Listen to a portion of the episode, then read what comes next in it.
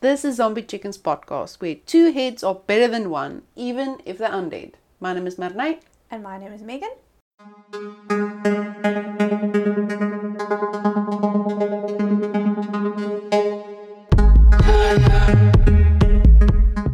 And in this episode, we are going around the world tasting different culinary delicacies that has changed modern history of food, so to speak.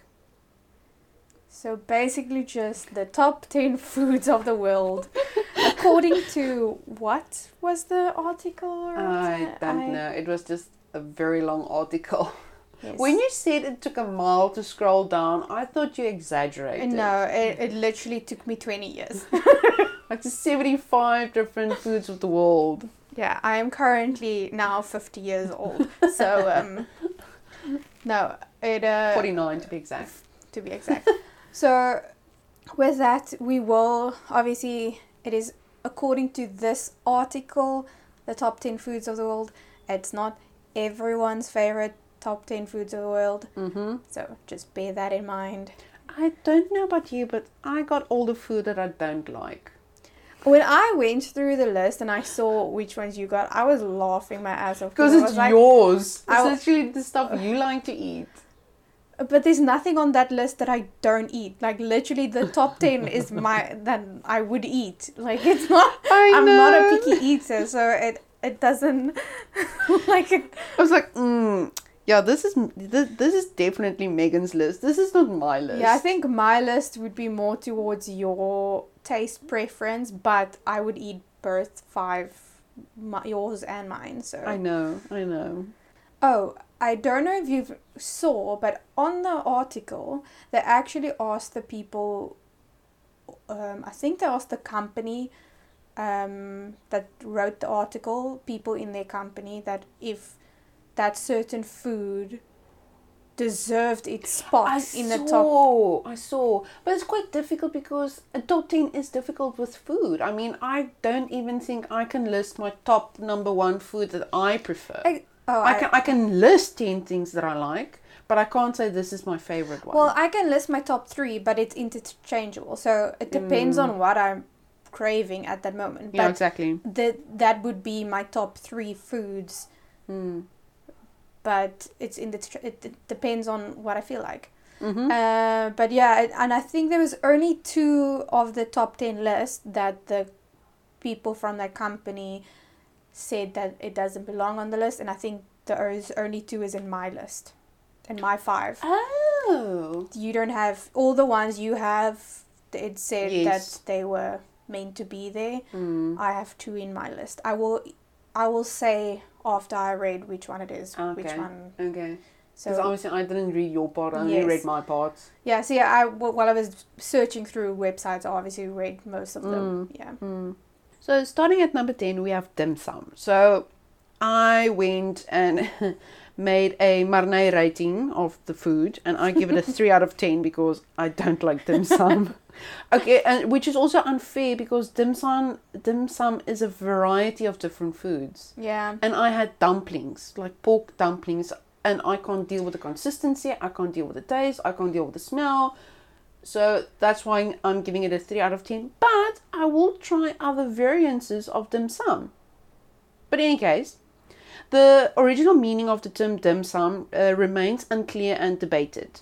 Dim sum is part of the Chinese tradi- tradition of snacks originating from the Song dynasty, which is between uh, 960 and 1279, when royal chefs created various dishes such as minced pheasant, lark tongue, and desserts made from steamed milk and bean paste. Guangzhou experienced an increase in commercial travel in the 10th century. At that time, travelers would frequent tea houses for small portion meals and tea called yum cha, or drink tea meals. Yum cha includes two related, related options. The first translates literally as one cup, two pieces. This refers to the custom of serving tea house customers two pieces of delicacy made food items, savory or sweet, to, com- to complement their tea.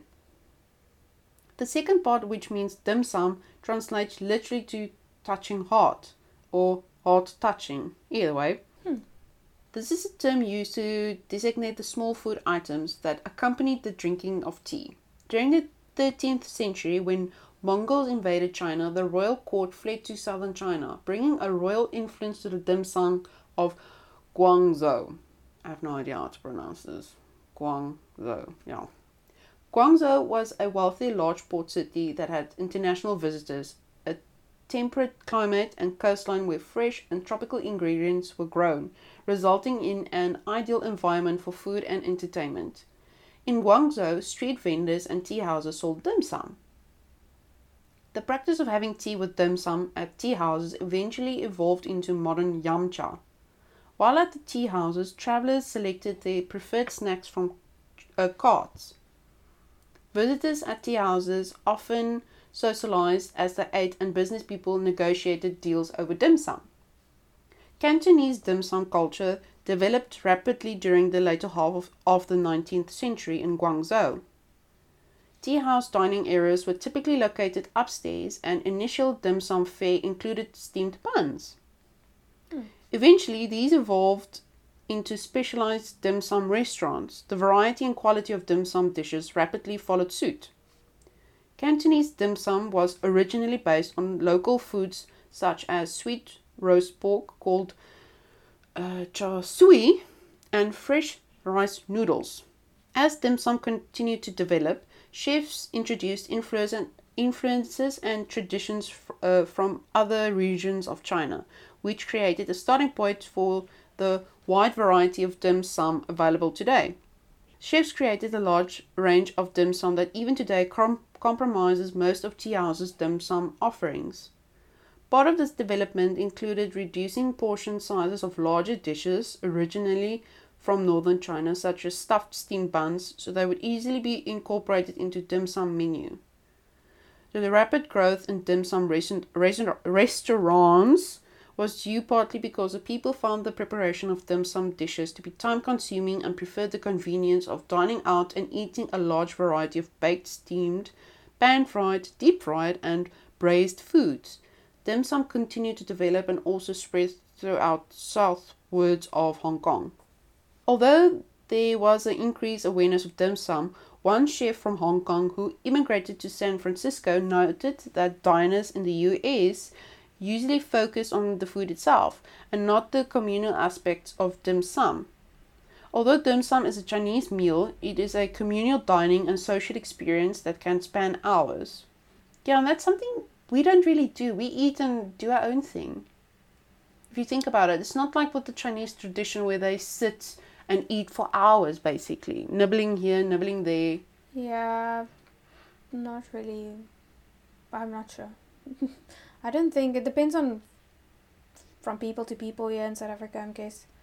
Same, but just thinking about it, you know, it's a it's dim sum. What I can gather from it as well, it's more of a culture as well. Mm. But in any case, it is customary for large groups to enjoy dishes together as a leisurely social activity. Diners go to restaurants early, around 10 a.m., and rather than ordering a whole table of food, they order small amounts have a cup of tea, read the newspaper, and wait for the friends and family to join them. As a result, a visit to a dim sum restaurant can last from a late morning to well in the afternoon. For some people in Hong Kong, dim sum is a daily routine and a way of life. Hmm. Since the dim sum tradition has not always presented in some US dim sum restaurants. However, its approaches to generate interest and attract customers include customized seasoning and flavors of traditional dishes, as well as creating novel dishes with an emphasis on enhanced flavors and visual appeal. But there's something like over a thousand flavors of dim sum. Damn. Because that's obviously Yeah. with the with the westernization and and and and. Yeah. But that's dim sum. And would you give it a rating? Um, I haven't had enough dim sum to.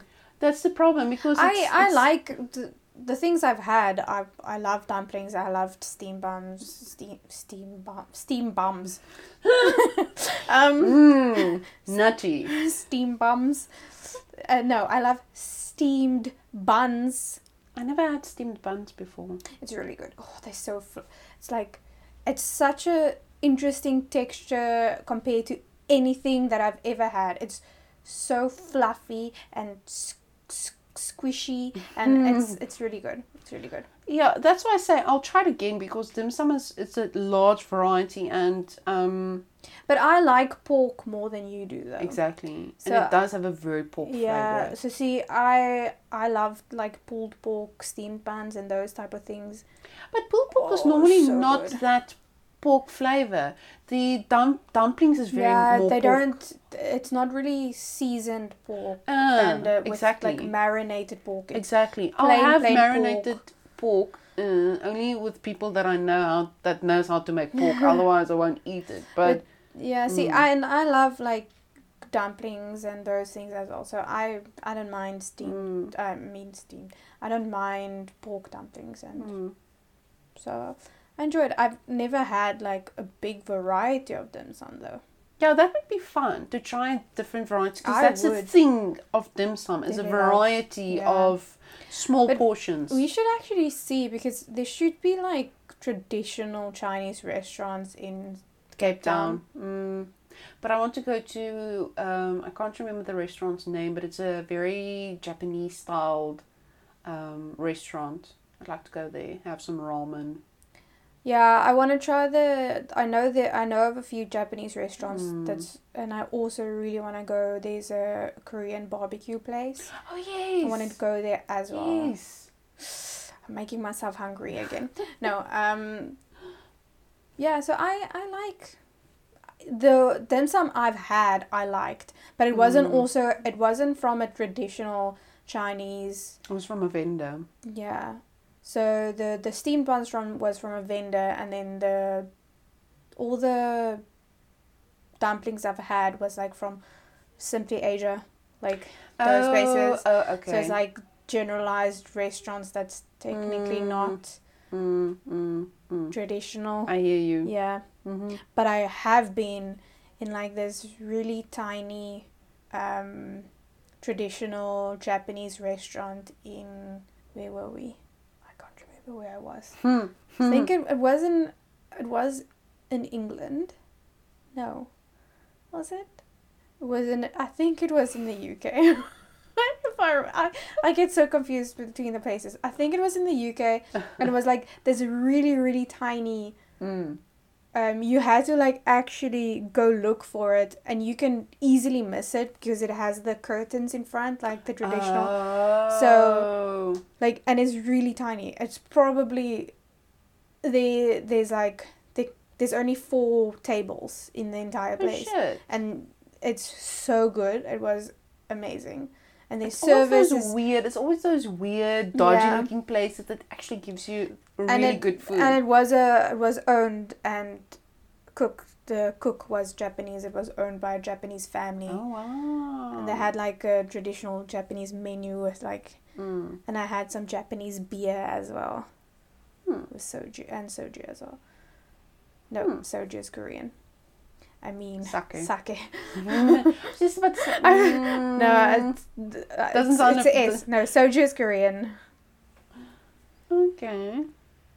but yeah it, it was really good Okay. So what's yours? So my one, Number neg- nine. My first one is number nine, and it's mochi. Mochi, mochi.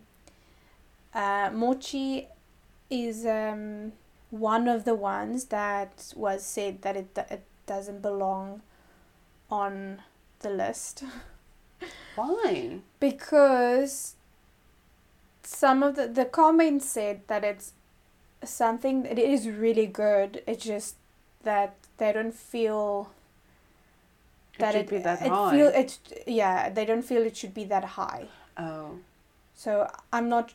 I've never had mo- mochi, same. so I can't say the reasoning behind it. But if you think about it, it's flavored rice cake. Mm. So I've seen videos how to make it. I think it's also um, some the texture puts some people off Mm. because it's very It looks gloopy. it is gloopy. It's glutinous rice, so it's Mm. very yeah. So basically, mochi. Japan and Korea both have similar pounded glutinous rice foods, known as mochi and tteok. The exact origin of mochi is unknown, though it is said to have come from China. The cakes of pounded glutinous rice appear to have become a New Year's treat during Japan's Heian period. As early as the 10th century, very, various kinds of mochi were used as imperial offerings at relig- religious ceremonies. A dictionary dating from before 1070 calls the rice cake mochi. Mochi. So with a double I.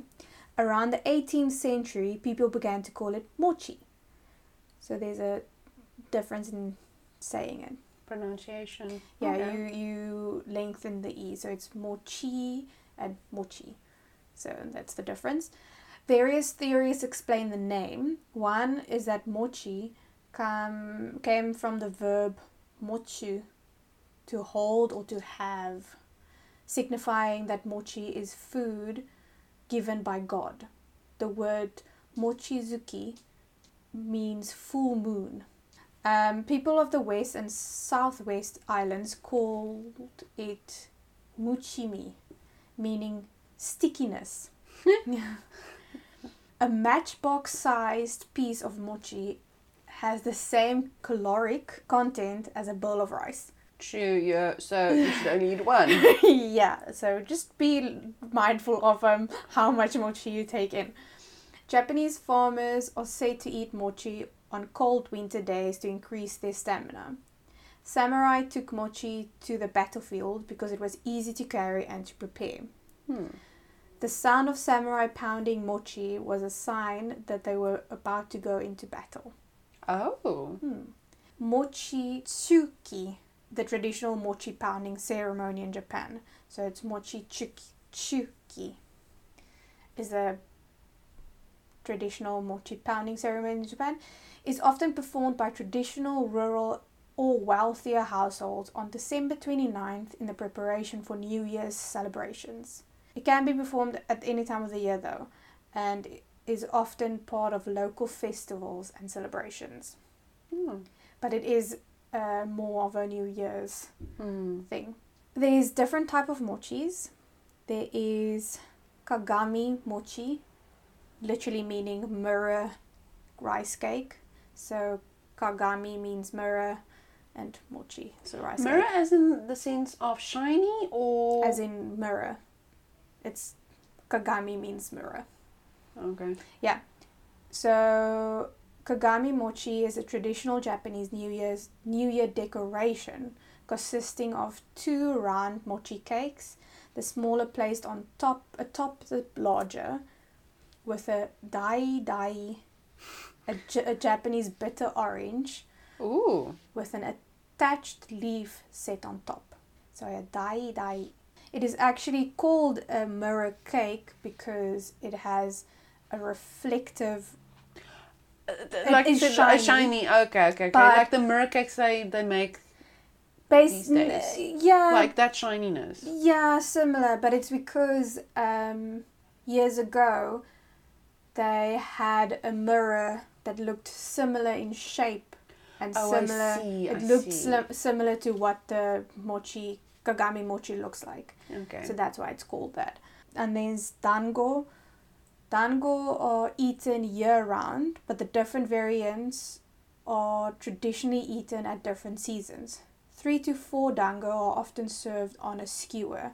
So it's usually about, it's quite small. They make it quite small. It's actually not that big. I would say it's like, how can I, if you know, uh, the small jawbreaker sizes. like it's it's quite good, uh, good reference. yeah. Jawbreakers. It's it's 90s kids. yeah, it's the same size as than that. The many different variants of dongo, dango, not dongo, dango, are usually named after the various season, seasons served on or with them. Um, so you get like sakura flavor Oh, and things like that, and those are all the ones that are served with like um, the sakura festival season when Mhm. it's, it's the start of spring. Mm-hmm. So those are served with it, and then they ha- usually have they usually have like one with green white and pink, and the pink one is usually sakura. The green one is usually green tea or Mm, matcha. Matcha. Yeah, so it depends. Um, and there's mochi ice cream, which is the one that's basically more popular. Mm-hmm. So it's a layer of mochi filled with, oh, and then ice cream filling. Oh wow. So that's most people call it mochi, but Mm. it's actually mochi ice cream. Mochi refer, refers to the rice cake. Mm. So if you would go buy mochi at a place, it's usually going to be the mochi with the ice cream inside, Mm. or red bean paste, Mm. or you get matcha as Mhm. well. It depends on what paste is inside. But small balls of ice cream are wrapped inside mochi cov- a mochi covering to make mochi ice cream. The mochi has been modified to make it soft at cold temperatures. Mochi ice cream was first manufactured in Japan in 1981 by the Korean conglomerate Lotte as Yukimi Daifuku. Yukimi, Yuku, Yukimi Daifuku. Snow viewing Daifuku. That's what it means. In, in 1993, Mikawaya began manufacturing mochi ice cream in the United States, where it is, it is becoming increasingly popular and is sold in chocolate, mango, green tea, coffee, vanilla, and strawberry flavors. I don't like coffee flavored anything. Like coffee flavored cake, Oh, coffee flavored sweets, yeah, see, coffee not, flavored chocolate. I'm not bothered. But you also don't like strawberry flavored if it's not flavored Artif- with real, fr- yeah, real I strawberry. don't like strawberry artificial flavors. yeah, so But I'll have strawberry um, yogurt, which does have artificial strawberry flavoring in it, which doesn't make fucking sense. So apparently, mochi is actually a very high um, choking. It has a very high choking hazard really? because people, because of its consistency and texture, people forget that they need to chew it, ah. so they just want to swallow it. But by just swallowing it, oh. obviously, you have to chew it. People think because of the texture, you don't need to chew it. Okay, so what we need to take home today is chew, don't swallow. Yes, if you go eat, please. Gail swallows. So people, if you eat mochi, please Chew. chew it first. But luckily, Don't most people when they eat mochi, they eat mochi ice cream. Uh, So it's a very very small amount of mochi around the ice cream. mm. Yeah. So take home today. Chew, don't swallow. Yeah. and mochi can have um, actually you can have savory flavors as well as sweet flavors, Oh, but really? sweet flavors are more common. But mochi. Yeah, because I've never heard of a savory flavored mochi. All the videos I've seen was more, you know, sweet. sweet flavor, it is a delicacy. So. Mm. but they put mochi in soups and Oh, ramen and um, miso soup Mm. and they do it in as well they make these blocks that they harden the mochi mochi mochi so what you do you actually like bur- fry it Mm. and it makes like a hard crispy exterior and then like a gooey interior interior inside so when you you like sort of pull it apart like you would string cheese it will like give a pull yeah so there's a lot of different variation of how you can eat plain mochi but Mm. that is pure plain rice cake so that it Mm. Doesn't really have a flavor so Mm. that's why it's nice to accompany with miso soup and things like Mm. that that makes because sense. yeah That makes sense. yeah Anyway, so at number eight, not nine, number eight, I have here the cheeseburger, the cheeseburger which I gave nine out of ten. a very good Marnay rating yes. which is probably going to be one of the only ones that has a high Marnay rating No, there's another one. oh, okay I can't remember which one, but there's another one. there's another one okay There's another one. Um, okay, so to start off, we need to start off with the hamburger history. yes 'Cause you can't have the cheeseburger without knowing the the history of a hamburger of a hamburger. yes Any case. So the hamburger is one of the world's most popular food, which is not really news for us. But with nearly 50 billion served up annually in the United States alone. Damn. No wonder they are so fat.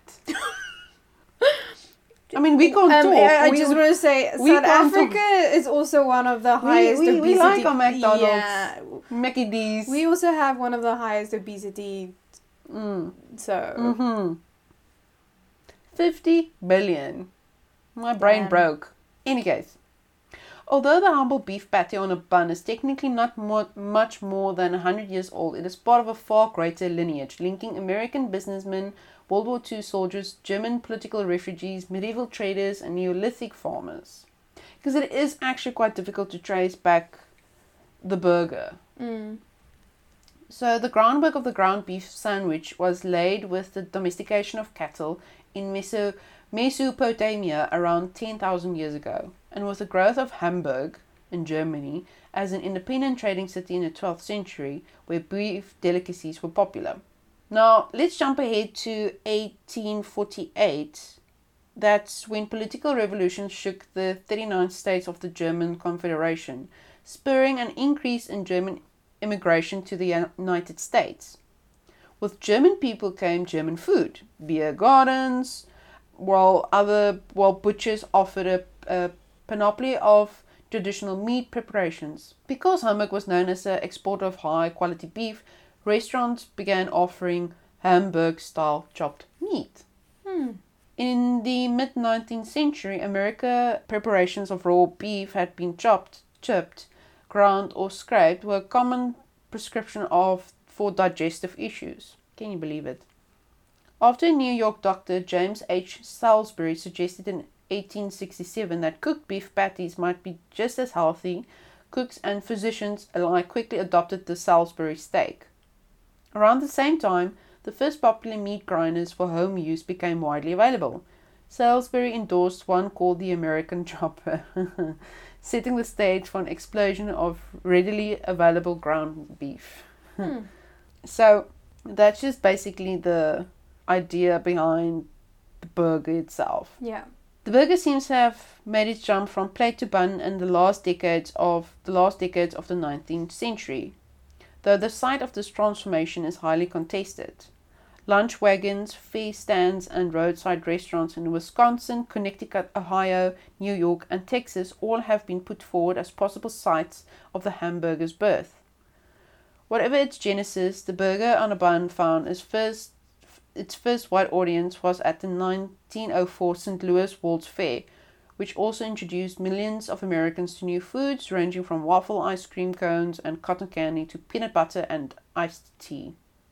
I think that's what I've wanted, I've always wanted to see um, from history. If I could go back, it's the World's Fair, because that's where everything is going to be. Every new single idea, every new single food would be Mm. there. But in any case, two years later, though, disaster struck in the form of Upton Sinclair's jour- journalistic novel *The Jungle*, which detailed the unsavory side of the American meatpacking industry. Industrial ground beef was, e- was easy to adulterate with fillers, preservatives, and meat scraps, and the hamburger became a prime suspect. Which makes sense. Because, I mean, uh, using scraps is gonna fill up the meat, like a bit of lung, Bit of that. Bit of heart. Uh, obviously. And now it's just cardboard. or horse meat, if we're lucky. Horse meat. The hamburger might have remained on the seamier margins of American cuisine were it not for the vision of Edgar Billy Ingram and Walter Anderson, who opened the first White Castle restaurant in Kansas in 1921. White Castle countered the hamburger's meat low reputation by becoming defenders of cleanliness, health, and hygiene. Ingram even commissioned a medical school study to show the health benefits of hamburgers. Again, huh. His system, which included on premise meat grinding, worked well and was inspirational for other national hamburger chains founded in the boom years of after the World, Second World War, like McDonald's and In and Out Burger, both, both founded in 1948, Burger King, which was founded in 1954, and Wendy's in 1969. Good year. summer of 69. so, if we go to. Um, oh, but I forgot to mention this though. The, the big problem with the hamburger thing is, is because um, there was something that I read that was mentioned is sandwiches. Mm. Because sandwiches was invented way before hamburgers, so to speak. in- Yeah. If you have to put it in in Quotations. What? quotations. There we go. um, because everyone thinks that the fourth Duke of Sandwich invented the sandwich. No, it wasn't. It was uh, just named after him because he liked to play poker, and instead of uh, making his hands dirty, he would send the servants downstairs to the kitchen and oh, and also he played quite a long period, so it was very early hours where the kitchens were closed. So he would send servants downstairs to get anything that I f- that I could find that was still edible or what whatever was left and put it between two pieces of bread. So he just got the name Sandwich from him because he was the fourth Duke of Sandwich. Just named after him, but it's not. People generally believe that it he invented it. No, he didn't. It was named after him, the fourth Duke of Sandwich. But adding cheese to hamburgers became popular in the late 1920s and mid 1930s. There are several competing claims to who created the first cheeseburger. Lionel Sternberger is reputed to have introduced a cheeseburger in 1926 at the age of 16. He was working as a fry cook at his father's Pas- Pasadena, California sandwich shop, the Rite Spot, and experimentally dropped a slab of American cheese on a sizzling hamburger. An early example of cheeseburger appearing on a menu is in a 1928 menu for the Los Angeles restaurant o- Odell's, which listed a cheeseburger smothered with chili for 25 cents. if only we could pay 25 cents for a burger. Yeah. Other restaurants also claim to have invented the cheeseburger. For example, Kaelin's restaurant in Louisiana, Kentucky said it invented the cheeseburger in 1934. One year later, a trademark for the name cheeseburger was awarded to Louis Ballast, Ballast for the Humpty Dumpty Drive-In in Denver, Colorado. According to Steak and Shake archives, the restaurant founder Gus Belt applied for a trademark in the word in the 1930s. The steamed cheeseburger, a variant almost exclusively served in General Connecticut, is believed to have been invented at a restaurant called Jack's Lunch in Middletown, Connecticut in the 1930s. But the largest cheeseburger ever made weighed 2,014 pounds, which doesn't make sense because it's 914 kilograms. Damn. Jesus. You can feed an army with that. Damn. It is said to have included, I'm not to, 60 pounds, which is 27 kilograms of bacon, 50 pounds, which is 23 kilograms of lettuce, 50, uh, okay, 23 kilograms of sliced onions, 40 pounds, which is 18 kilograms of pickles, and 40 pounds, which is 18 kilograms of cheese. This record was set in 2012 by Minnesota's Black Bear Casino, breaking the previous record of 881 pounds, which is 400 kilograms. That's like doubled, more than doubled. Damn. In the United States, National Cheeseburger Day is celebrated annually on September the 18th. Hmm. So let's make September the 18th National Cheeseburger Day. Yeah. Make it International Cheeseburger Day. Mm. Why not? Uh, oh, well, I love cheeseburger, so um, Especially Mackie D's. yeah, so I obviously do my Megan rating is 10 out of 10. but yeah. so next on my list is number 7 and it's jiaozi, Chinese dumplings. So the history and origin. According to legend, during the Eastern Han Dynasty, there lived a famous physician of traditional Chinese medicine named Zhang Zongjing. Zhang Zongjing. Zhang Zhongjing. I like Zhang that. Zongjing. Who introduced dumplings 1,800 years back. Joe. The medical saint was returning to his ancestral village after a long period of absence. During that winter, the febrile disease was turning into an epidemic. Many poor people and his fellow citizens submitted to the cold weather because of the lack of warm clothes and sufficient food. and suffered frostbite, mainly around the ears. Seeing their condition, Zhang was determined to do something to get rid to get them rid of the frostbite. He cooked lamb, black peppers, and a few medicinal herbs, shredded them, and wrapped it in the scrape of doe, doe skin. He shaped them like ears and boiled them. Everyone ill were given the two ears along with a bowl of warm soup. After a few days, the frostbite was gone and the epidemic was under control. Since then, most people begin imitating Zhang's recipe with additional ingredients like vegetables and other kinds of meat to celebrate Chinese New Year. A doctor in China, Wang Lingxiang, talks about how, apart from having a wonderful taste, Zhang's recipe can help promote blood flow and thaw cold ears. Although people love to call dumplings to as jiaozi, they were originally named jiaoe for its shape of tender ears. From winter solstice to New Year's Eve, Zhang went distri- distributing the dumplings among all the villagers who has recovered who had recovered from their illnesses from their illness. Uh, few other theories suggest that jiaozi may have been introduced from dumplings in Western Asia. During the period of Three Kingdoms, Jiang Yi mentioned jiaozi in his book Guanjia in the northern Qi dynasty. So Yan Ji Tui wrote about how the jiaozi, shaped like crescent moon, was someone everyone around the world loved. Chinese archaeologists found a bowl of jiaozi in the tombs of Tang dynasty in Turpan. Since jiaozi also resembled gold and silver ingots that were used as currency during the Ming dynasty, serving them was believed to bring prosperity. Families loved to have them at midnight on Chinese New Year's Eve. Some of them even hide a clean coin inside the jiaozi for the fortune of one to find it. Hmm.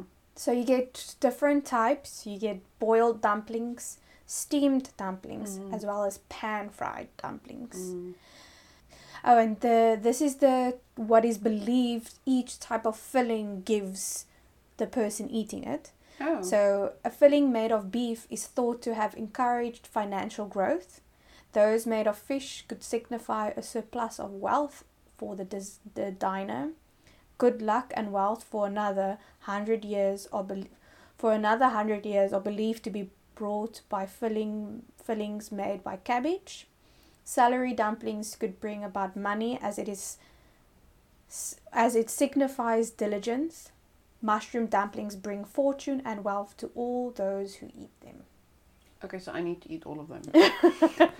Yes, just take a whole plate of Oh. various cabbage. I hate cabbage. various dumplings.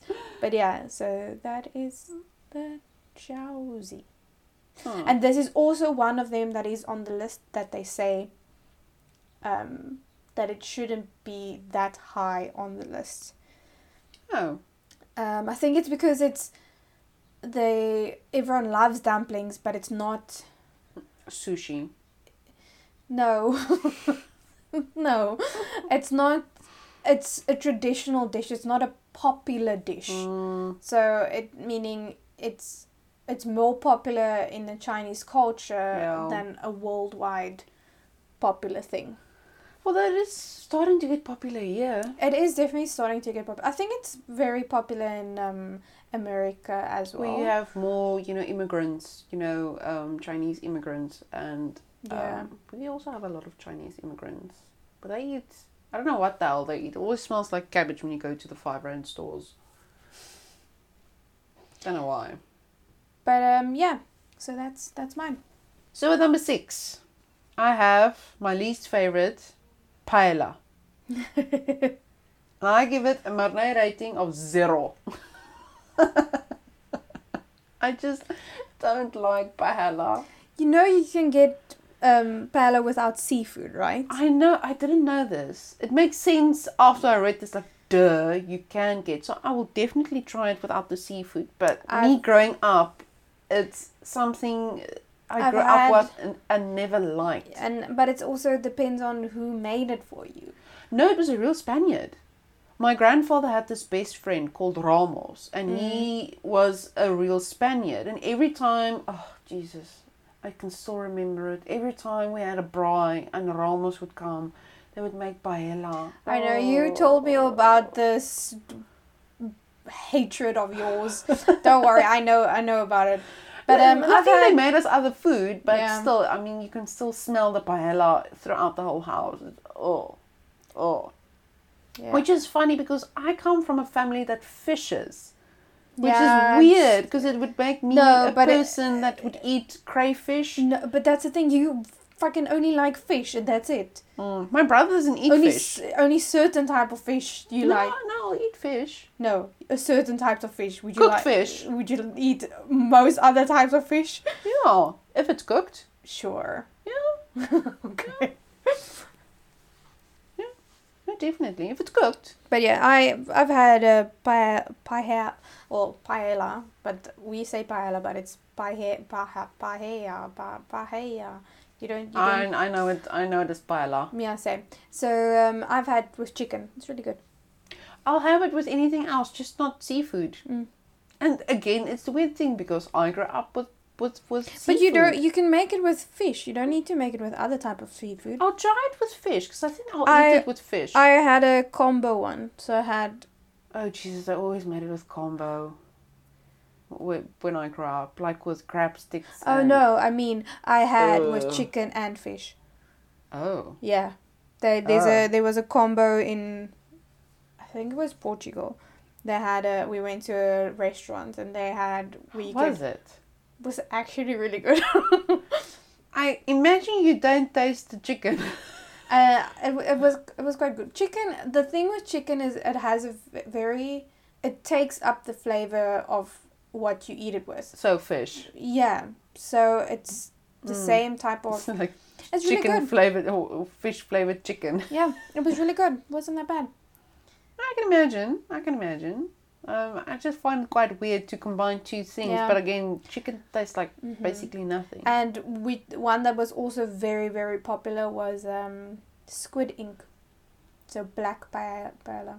So it was oh. everything was black because the flavor it was squid ink. Yeah. Maybe maybe I should make paella with calamari because I do like calamari. You can make it with anything you want. It's just- Basically, yes, basically. yeah. Anyway.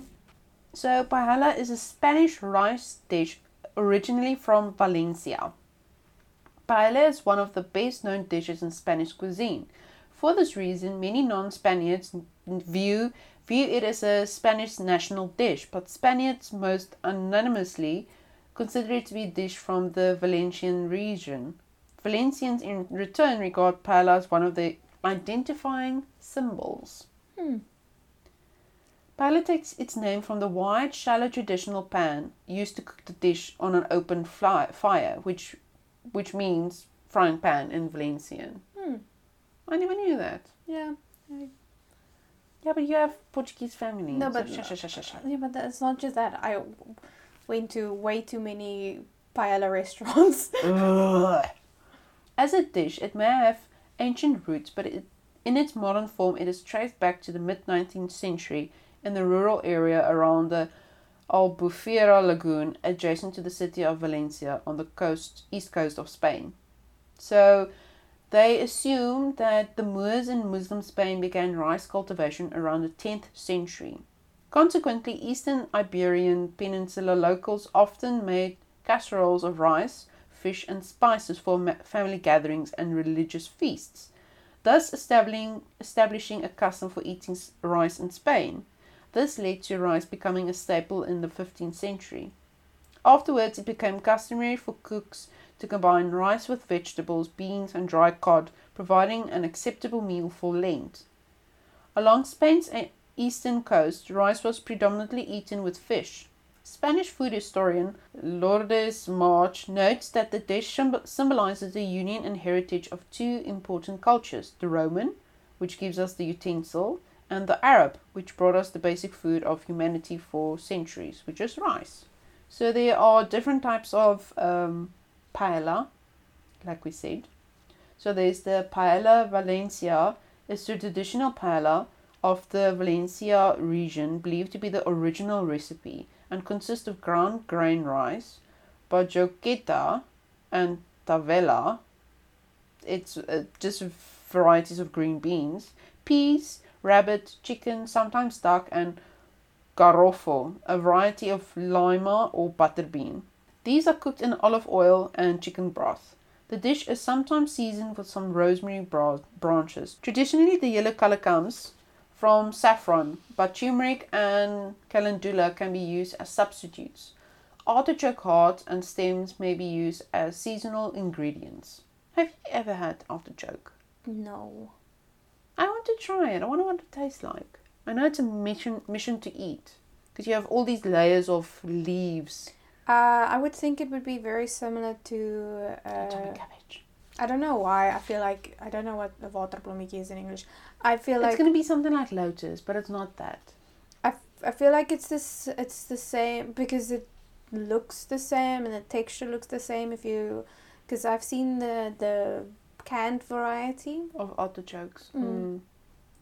Yeah, but I'd like to have it, you know, freshly made. Like I've never had um, Brussels sprouts, but I don't think I'll ever want because um, someone told me it's like a condensed version of um, Kale, kale, cabbage. cabbage. It is. I, Um, don't eat. I thought you were gonna say it's a condensed version of a fart. It basically is, but just it tastes better. It's I I like Brussels sprouts. It's okay, but you need to make, cook it correctly. It's very bitter. Oh, okay. We have It's like- frozen Brussels sprouts if you want. no, I'm okay, thanks. does make you fart though. But that's milk for me. or any dairy. Yeah, and it's a it's a family. It's a cabbage family. Mm. So like, but it's the same with um, a lot of people don't like patty pans, and I love patty pans. I used to hate the as a child. I didn't like patty pans because I feel like it was never cooked correctly when I ate it Mm. because it also has that bitter taste to it. Mm-hmm. Mm-hmm. Mm-hmm. My So family used to make like a Mhm. sweet sauce with it, Oh, oh, oh. which I didn't like until I ate it salty, and then I liked it. That's. I know. Um, if you so take that bitter taste that some patty pans has, Mhm. put a taste of cabbage on it. Oh Jesus! Yeah. Fuck. That's Brussels sprouts. Mm. Yeah. Okay. No thanks. I'm good. I, I, I honestly don't like cabbage, but okay. So there's the paella de marisco. That's the seafood paella. Mhm. Um, they replace the meat with seafood and omit beans and green vegetables. While paella mixta, mixed paella, combines meat from livestock, seafood, vegetables, and sometimes bean with traditional rice. That's the one you ate. Yes, That's the one you ate. Yeah. that's good. Sure. You go enjoy your paella mixta. It was good. Um, I must say, oh, it's. I think if you you would definitely like um I'll have paella with any Yeah. anything else, with it's, fish or it's, something it's else. a just very hearty meal. It's really nice. not, it's, um, not with with like how my family made Yeah. Jesus fuck no. Look, the seafood one is really popular, especially all the places I were because obviously we were in the coastal Mm. areas, so seafood paella was the way to go. Yes. But um, it was quite overwhelming because like literally there's like four or five cafes and restaurants next to each other, and every single one of them do paella. paella. It's like they are paella, paella restaurants. Mm. So it's so overwhelming, and especially with those places, they're like, "No, come sit here, come sit here. It's special deal, the special deal." And I'm like, um, "No, I'm go- I'm okay, thank you." yeah, I, I actually I only ate paella. I think it was once or twice, maybe Mm. maybe three. No, it was once or twice. I ate a seafood one once, and then I had the mixed one. Hmm. It was good, and they actually bring it in the pan. Oh. Yeah, they make it in the pan, and then they bring you Give the you. pan. Oh, okay. It's like um when you eat at Ocean Basket. Oh yeah, when they bring Yeah. a pan for you. Same. Although that pan just seems very clean though. I think they put it in a clean pan. That's They do. heated. They do. They it, it's their plates. Hmm. Um, but no, they actually cook it in your pan for you. yeah, Okay. Well, depending on what restaurant you go to. But it, it makes the it makes it um stay warmer Mm. longer for longer. Makes sense. Yeah. My next one is number five, and it's sashimi, which I've never had actually. but you don't really like the idea of eating raw fish. Um, if you don't like raw fish in sushi, I think the thing that sort of disgusts me is the the ri- the, the rice and the seaweed. you don't like the rice. No, it's I don't I don't know. I don't know. I think it's the seaweed. What do you don't like about the rice? I don't I don't know if it's because it's very like it's almost too sticky because I do like sticky rice. Yeah, but it's a different type of sticky. They Mm, it's a it's a different type of rice as well. I don't know. I, I just don't like the whole situation. But yeah, okay. So sashimi, the famous Japanese dish, Mm. describes raw seafood, usually fish, which is sliced into bite-sized bits, eaten raw with soy sauce or wasabi, Mm-hmm. and wasabi if you like. Um, the word sashimi means pierced body. This word dates from the Muro, Muromachi period and was possibly coined when the word kiru, which means cut, the culinary, step, was considered too inauspicious to be used by anyone other than samurai. This word may derive from the culinary practice of sticking the fish's tail with and fin with, uh, to slices for the pers- purpose of identifying the fish being eaten. Interesting. Okay. Another possibility for the name is the traditional method of harvesting. Sashimi grade fish is caught by individual handline. As soon as the fish is landed, its brain is pierced with a sharp spike and it is placed in slurried ice. This spiking is called the ikejime process. And the instantaneous death means that the fish's flesh contains a minimum minimal amount of lactic acid. Mm. This means that the fish will keep fresh on ice for about 10 days without turning white or otherwise degrading. To highlight the delicate flavor as well as for texture, the chef cuts fish into different thicknesses, the var- var- variety of fish, its age, and by the season. The hira hirazukiri cut, literally flat slice, is the standard cut for most sashimi. Typically, this style of cut is the size of a domino and 10 millimeter thick. Tuna, salmon, and kingfish are most commonly cut in this style. The usu zukiri cut, literally thin slice, is extremely thin, diagonally cut slice that is mostly used to cut firm fish such as bream, whiting, and flounder. The dimensions of this fish is usually 50 millimeters long and 2 millimeter wide. The kakuzukiri cut, literally square slice, is the style in which sashimi is cut into small cubes that are 20 millimeter on each side. The itozukiri cut, literally thread slice, is the style in which the fish is cut into fine strips less than 2 millimeter in diameter Jeez. the fish typically cut with the itozukiri style include garfish and squid. Squid dish prepared itozukiri is also called ikasomen and you dip them in dashi. Yeah, so with that, they actually do variations of other meat as well in sashimi style. So Hmm. they usually do beef, goat, and other meats as well.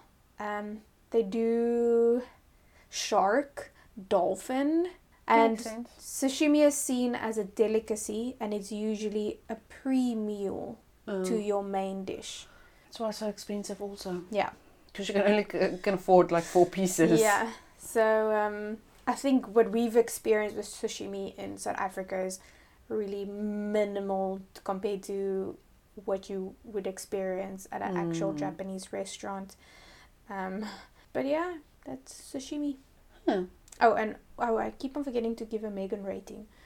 Um, my, I'll give a ten out of ten. I love fucking sashimi. I, I I'll try it. I've never tried it. I'll definitely Um, give it a I try. I would say try with. So generally, tuna is a bit easier to go down. Mm, Um, salmon is really nice, but it's very very rich. mm, I know. So it's very if you it's We've had Very salmon rich. sandwiches before that we made at home. yeah, but it was smoked salmon. Mhm. So there's a bit there's a bit of a difference. I'll try. Um, it's it buttery. You you would like I think you would like actually sashimi as um salmon sashimi as well Mm. because it's very buttery. It's Mm. Ugh, I'm making myself like craving it now. Fuck, it's delicious. Anyway, Uh, anyway, number four, I have tacos. And I gave it a Marnay rating of 9 out of 10. because I do like tacos. Uh, Although I've never had the. soft shell. Yeah, but I mean like Taco Bell, like that type of Oh yeah, we don't have Taco Bell and those places in South Africa, So we make it at home. But the ones we make at home is very nice. and it's from like traditional Mexican. Um, yeah, you buy the box and you get the shells and you get the spices and the salsa and We I actually want to go to the Mexican restaurant that's here in Somerset West, Oh, yeah, I forgot Yeah. this one. and that's the people that make that you do the that Mm. make the yeah. Anyway, But the taco as we know today is a blend of ancient Mexican recipes and international influences. However, before it was known in America, natives in Mexico were eating a version that looked quite different. Tacos were thought to come from Mexico long before the Spanish arrived. Ancient Mexicans used freshly made soft flat corn tortillas and made them with fillings like fish and cooked organs. It was a staple meal that provided vital nutrients and energy for those who consumed it. These tacos didn't obtain the cheese, lettuce, sour cream, and tomato that we associate with the meal today. In fact, the taco we know is less than 100 years old. The word taco is actually quite new. It originated from Mexican silver miners in the 18th century. Gunpowder was wrapped in a paper like tacuto and inserted into rocks before det- detonation. By this time, tacos were known as the food of the working class, which included miners. This resulted the portable street food being called tacos de min- minero, minero, which is known as miners' tacos. Hmm. Hmm, that's quite interesting. The t- tortilla in these miners' tacos weren't as hot as as a hard U-shaped shell like we know today. Instead, it was a corn tortilla with a spicy filling. This daily staple was filling, delicious, and affordable. The taco was first introduced into, into the United States in 1905. American migrants were coming to work on the railroads and other jobs and started bringing their delicious food with them. Tacos were essentially a street food at this time since, it, since they were highly portable and cheap. In fact, Americans first became exposed to tacos through a Mexican food carts in Los Angeles that were run by women called Chili Queens. Hmm. That's quite cute. These ladies sold delicious economic Mexican food like soft corn tortilla tacos, and they were deemed exotic by any American that tried one. The fillings were incredibly spicy and unfamiliar to the American palate. By 1920, the food Mexican immigrants brought in started to fuse with American ingredients. Organs were replaced with some pal- palatable ground beef and chicken. Cheddar cheese, cool lettuce, tomato became standard fillings. This became known as the ultimate taco to Americans whose traditional cuisine fla- favored more su- subtle flavors. In short, the taco was becoming something of a Mexi- Mexican American fusion.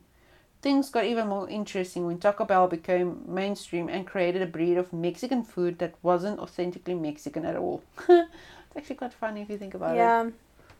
Ironic, actually. The pre fried U shaped taco shell we love didn't come into existence until the 1940s. Mexicans patented this idea first to expedite the taco making process. Taco Bell took this idea 10 years later to streamline their operations. Nowadays, you can find tacos practically anywhere from your local street food stand to Chipotle. Each place has a different experience to offer, whether it's an authentic or Mexican inspired fusion meal. So that's that. They have burritos that's basically the size of an arm. I know. I've had a burrito before. It's actually quite nice. Oh, I have that as well. But the thing is, I can only do the wild shit. I can't do the stuff Yeah. with the onions and the stuff with this and this and this. Otherwise, I'll shit myself to death. Yeah. Oh, I, I, love Mexican food.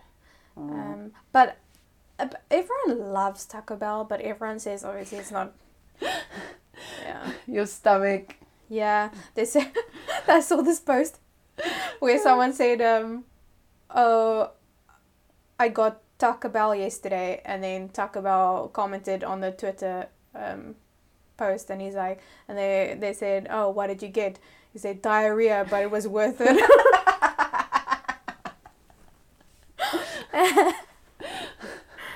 oh shit! Ah, that's so funny. Yeah. Ah. Okay, my next one is number three, and it is ramen.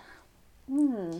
So, ramen, literally meaning pooled noodles, is a Japanese noodle soup. It consists of Chinese wheat noodles served in a meat or occasionally fish based broth, often flavored with soy sauce or miso, and uses toppings such as sliced pork, nori, which is dried seaweed, menma, and scallions. Nearly every region in Japan has its own variation of ramen, such as tonkotsu, pork bone broth. That's what it is. Okay. Tonkotsu. Ramen of Kyushu and the miso ramen of Hokkaido. Mazemen is a ramen dish that is not served in a soup but rather with a sauce such as tare, like noodles that are served with a sweet and sour sauce. Ramen is a ramen. Ra- ramen mm. Is a Japanese adaptation of Chinese wheat noodles. One theory says that ramen was first introduced to Japan during the 1660s by the Chinese neo neo Confucian scholar Zhu Shunsui, who served as an advisor to Tokugawa Mitsukuni after he became a refugee in Japan to escape Manchu rule, and Mitsukuni uh, became the first Japanese person to eat ramen. Although most historians reject this theory as a myth created by the Japanese to embellish the origins of ramen. Hmm. The more plausible theory is that ramen was introduced by Chinese immigrants in the late 19th or early 20th century at Yokohama's Chinatown. According to the record of Yokohama Ramen Museum, ramen is originated in China and made it its way over to, to Japan in 1859. Early versions were wheat noodles in broth topped with Chinese style roast pork. The word ramen is a Japanese transcription of the Chinese liamian, and that's why it is not ramen is not written in hiragana scripture. Um, it's actually written in Kanji. no katakana, Oh. which is the one that is used for foreign words. Hmm. The first ramen shop named Rai Rai Raiken. In 19, 1910, the first ramen shop named Rai Raiken opened at Asakusa, Tokyo, where the Japanese owner employed 12 Cantonese cooks from Yoko, Yokohama's Chinatown and served the ramen arranged for Japanese customers. Until the 1950s, ramen was called Shina Soba, literally Chinese soba, uh, but today chuka soba, also meaning Chinese soba, or just ramen are more common, as the word Shina, meaning China, has acquired a pejorative connotation. In 1958, instant noodles were invented by Momofuku Ando, the Taiwanese Japanese founder and chairman of Nissin Foods, named the greatest Japanese invention of the 20th century in a Japanese poll, instant ramen allowed anyone to make a, an approximate of this dish simply by adding boiling water. Beginning in the 1980s, ramen became a Japanese cultural icon and was studied around the world from many perspectives. At the same time, local variants no local varieties of ramen were hitting the national market and could be could even be ordered by their regional names. A ramen museum opened in Yokohama in 1994.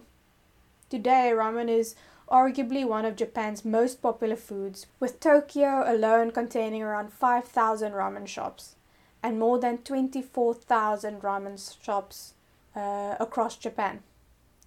Tsuta, a ramen restaurant in Tokyo's Sugu- Sugamo district, received a Michelin star in December of 2015. Jeez. Yeah. So, Hmm. That's not easy to get a Michelin star. no, so a ramen shop getting a Michelin star. But I love ramen, so. And I'll give it a Megan rating of 10 out of 10. I never really had ramen, so I can't comment. I've had. You make your own. I make my own, but I also have had. I know you sent me a picture once at the one of the restaurants you were Yeah. with this massive bowl of ramen. Fuck, it was delicious. I've had traditional ramen more than once, but I do make my own ramen as well Mm. with traditional ingredients. Mm. So Yeah, I've never had it, so unfortunately I can't give it a Marnay rating. so it's going to be a question mark rating. But you've had instant noodle ramen, but that's not compare. Oh Jesus can't fuck! compare Please to- don't, please don't take me back to my university years. yeah, see, most people know instant noodles as um, when they couldn't afford anything else, and like Fuck. that's what they lived off of. That's what I think most Americans remember it as that as well. But that um, and instant soup. yeah. Oh. So um, no, I love ramen. I can eat instant noodles every day, any day, because I make a variation of flavors. Yeah, so that's fine, but you know, if you if you're very limited with items at hand. oh, I use anything we have at home. No, no, I mean just a kettle. Oh yeah, I know that, but I mean you can make ramen now. Exactly. How many years has it been? So you can do it now. I can. I should actually. I should. Yeah. I should. But in any case, at number two, Yes. I have sushi. yes. And I'm giving it a Marnay rating of minus two. You just haven't had the right sushi. I wrote you two, but it's supposed to be minus two because I can't stand the smell, the taste, the texture. Ugh. Any case. So the history of sushi is actually very interesting mm. because it's very westernized. The sushi that we know today is so westernized. It's Yeah. not the sushi that's from many years ago. So it's actually from China in the sixth, second century AD. Damn. Originally, sushi arose out of a way of preserving food. Fish was placed in rice and allowed to ferment, which allowed an individual to keep the fish edible for some time.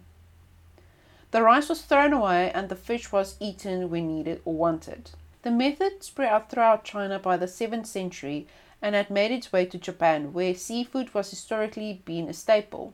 The Japanese, however, took the uh, concept further and began to eat the rice with the fish. Originally, the dish was prepared in such the in much of the same manner. By the early 17th century, however, Matsumoto Yoshichi of Edo, now Tokyo, started seasoning the rice with rice wine vinegar while making his sushi for sale. This allowed the dish to be eaten immediately instead of waiting the months it might normally take to separate to prepare the sushi. In the early 19th century, a man by the name of Hanaya Yohei conceived a major change in the production and preservation of his sushi. No longer wrapping the fish in rice, he placed a piece of fresh fish on top of, of, an oblong shaped piece of seasoned rice. Today, we call this style nigiri sushi, finger sushi, or edomae sushi from Edo, the same of Tokyo at the time. And it's now the common way of eating Japanese sushi. At the time, sushi was served with sushi from sushi stalls on the street and was meant to be a snack on or quick bite to eat um, on the go. Served from the stall was not only the first of the real fast food sushi but quickly became wildly popular. From his home in Edo, this time this style of serving sushi rapidly spread throughout Japan, aided by the Great Kanto earthquake in 1923, as many people lost their homes and businesses and moved from Tokyo. After World War II, the sushi stalls were shut down and moved indoors for, to more sanitary conditions. More formal seating was later provided. The first iteration were merely an indoor version of the sushi stalls, and sushi changed from fast food to a true dining experience. Sushi spread around the globe, and with advent from the promotion of seafood, this unusual style of serving fish was quickly adopted by Western cultures. Always eager to something new, especially something that has grown as sophisticated and unique as sushi. The Oxford English Dictionary notes the earliest written mention of sushi in an 1893 book called The Japanese Interiors, where it mentioned that domestics served us with tea and sushi or rice sandwiches. However, there is also mention of sushi in the Japanese English Dictionary from 1873 and an 1879 article on Japanese cookery in the journal Notes and Queries. Additionally, the 1879 best selling book, A Tour Around the World by General Grant, by James Dabney McCabe. What a weird name, James McCabney McCabe. Describes former President Ulysses S. Grant dining on the sashimi version of sushimi during his visit to Japan. Any case. Mm. But, a fun fact sushi is a $22 billion industry. Damn. because a lot of people like sushi, yeah, unlike me. Do. I would give it a Megan rating of 10 out of 10. Sushi is definitely one of my, weirdly enough, the top three is my top three foods. I know when I saw the first one, yeah. So, and it's interchangeable, like I said, depending on mm. which one I like the best. And then for number one, it's pizza. Yay! Pizza. I mean, who doesn't like pizza? Yeah, who doesn't like pizza? I would give that a Marnay rating of 9.5 out of 10. Will anything get a 10 out of 10? Only a, like a traditionally home cooked meal in South Africa for you. No, that would be a 9 out of 10. anyway, um, some 3 billion pizzas are sold each year in the United States alone. Jeez. An average of 46 slices per person. Fucking hell. People have been eating pizza in one form or another for centuries. As far back as antiquity, pieces of flatbread topped with savories served as simple and tasty meal served as a simple and tasty meal for those who could not afford plates or who were on, on the go. These early pizzas appear in Virgin, Virgil's Aeneid. Shortly after arriving in Latium, Aeneas and his crew sat down beneath a tree and laid out thin wheaten cakes as platters for their meal. They then scattered them with mushrooms and herbs they had found in the woods and guzzled them down, crust and all, prompting Aeneas's son Ascanius to exclaim, Look, we've even eaten our plates. but it was in the late 18th century in Naples that the pizza, as we know na- as we now know, it came into being. Under the Bourbon kings, Naples had become one of the largest cities in Europe and it was growing fast. Fueled by overseas trade and a steady influx of pe- peasants from the countryside, its population ballooned from two, 200,000 in 1700 to 399,000 in 1748. As the urban uh, economy struggled to keep pace, an ever greater number of the city's inhabitants fell into poverty. The most abject of these were known as Lazzaroni, because their ragged appearance resembled that of Lazarus. Numbering around 50,000, they scraped by on the pittance they earned as porters, messengers, or casual laborers. Always rushing about ser- in search of work, they needed food that was cheap and easy to eat. Pizzas, pizzas met this need sold not in shops, but by street vendors carrying huge boxes under their arms. They would be cut to meet the customer's budget or appetite. As Alexandre Dumas noted, I'm sorry, I have to stop you there. So it's cut by the person's budget, so it's cheaper if I take it in squares. uh, or in this weird, in like a weird shape, like a puzzle shape. Um, as Alexandre Dumas noted in Le Corricolo, 1843, a two liard slice would make a good breakfast, while two sous would buy a pizza large enough for a whole family. None of them were terribly complicated, though similar in some res- respects to Virgil's flatbreads. They were now defined by inexpensive, easy to find ingredients with plenty of flavor. The simplest were topped with nothing more than garlic, lard, and salt. But Hmm. others included Caciocavallo, caval, cavallo, cavallo, a cheese made from horse's milk, Seminielli, Cicinielli,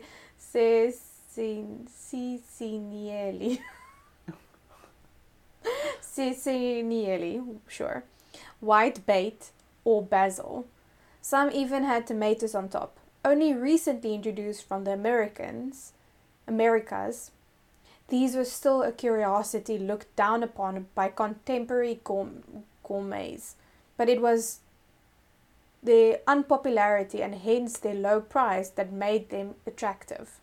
Hmm. For a long time, pizzas were scorned by food writers, associated with the crunching poverty of the Lazzaroni.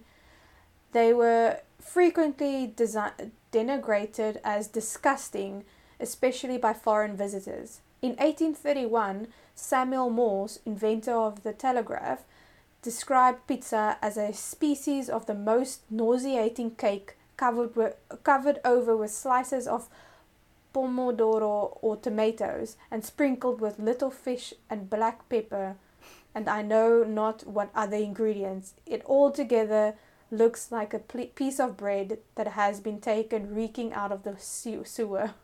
Really?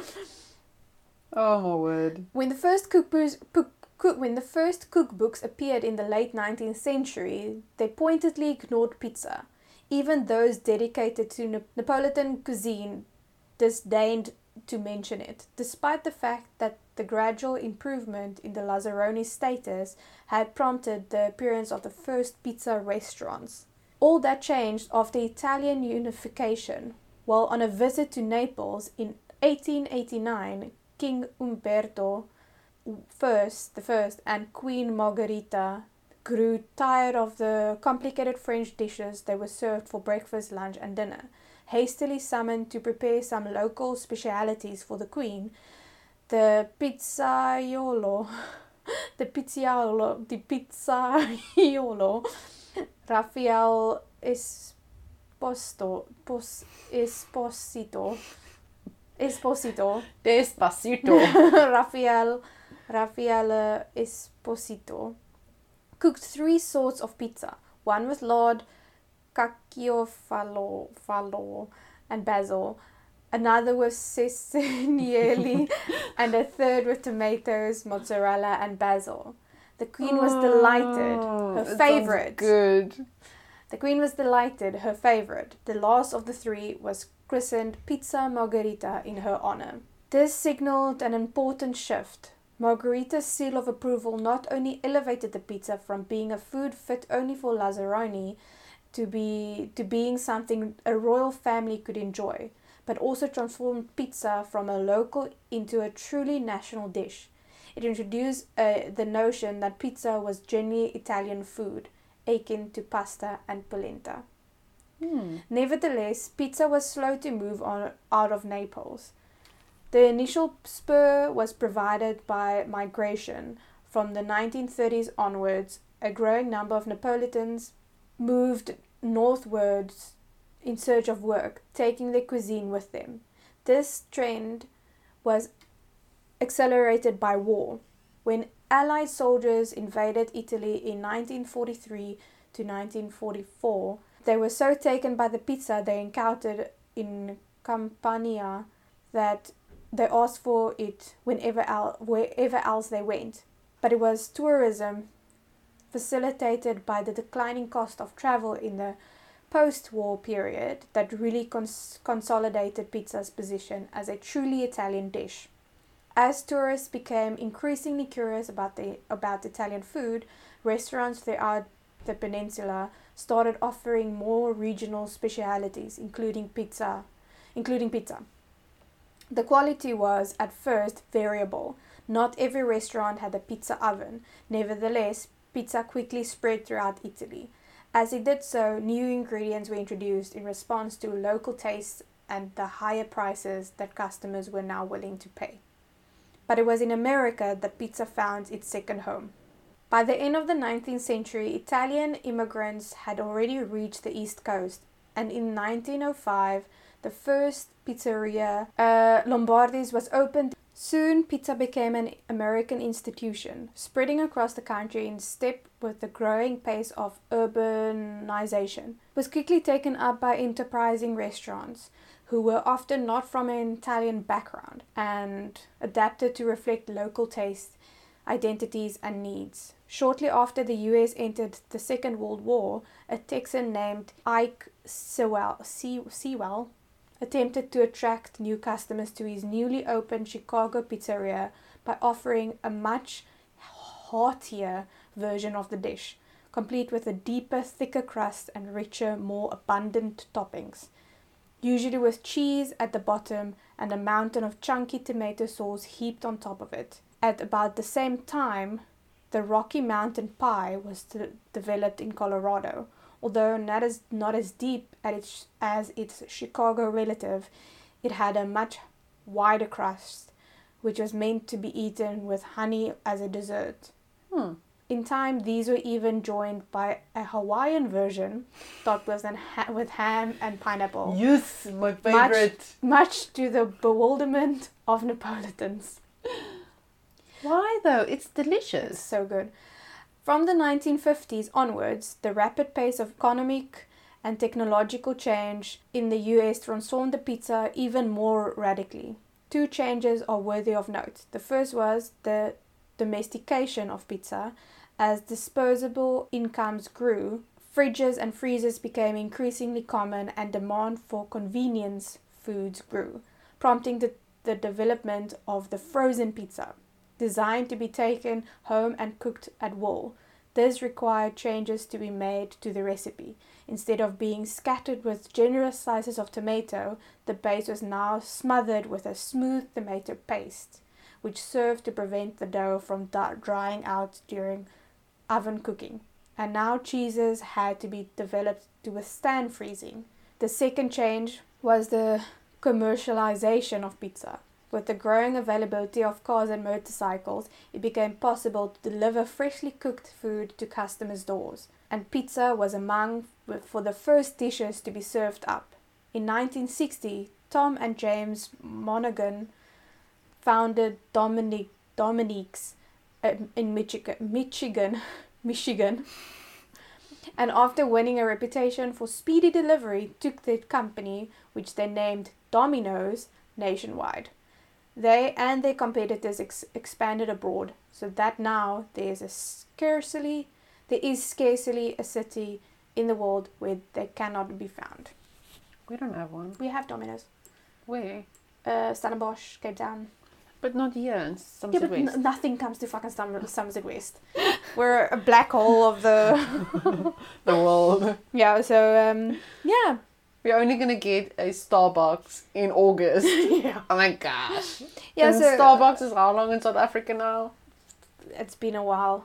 It's been a while. It's been a while. and how long was it before we got a, a Burger King?